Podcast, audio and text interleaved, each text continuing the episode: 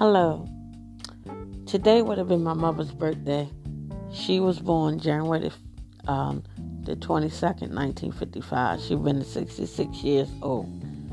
She was a wonderful person, a good person, a friendly person, a caregiver, and a provider, and a great grandmother, and a great aunt, and a mother.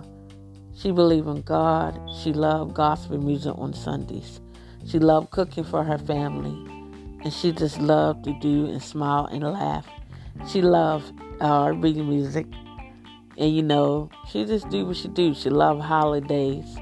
She loved spending time with her kids. That was her thing. You know, the most popular thing in the world was she was a nice person. She she a type of person that you want to be around. You she make you she help you out with you like she'll give you her last dime. And the thing is that she was a stronger black woman in this world. And you know, she makes sure she know when her kids are doing wrong. Or she'll say a heathen if you're doing wrong.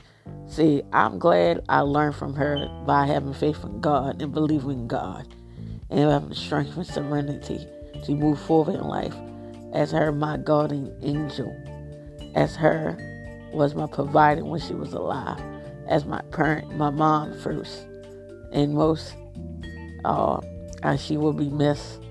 She died in in August of 05 and she um, had heart disease and stuff like that going on. She lost her leg on Mother's Day.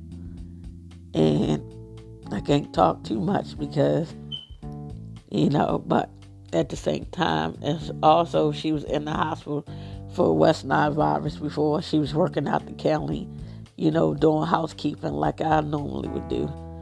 And best all I can say, she was a good mother. And she will be missed. She will be missed as a mother, as a provider, as my mother for real. She was good to people. Everywhere she go, everybody liked her. Well, I'm gonna say good night.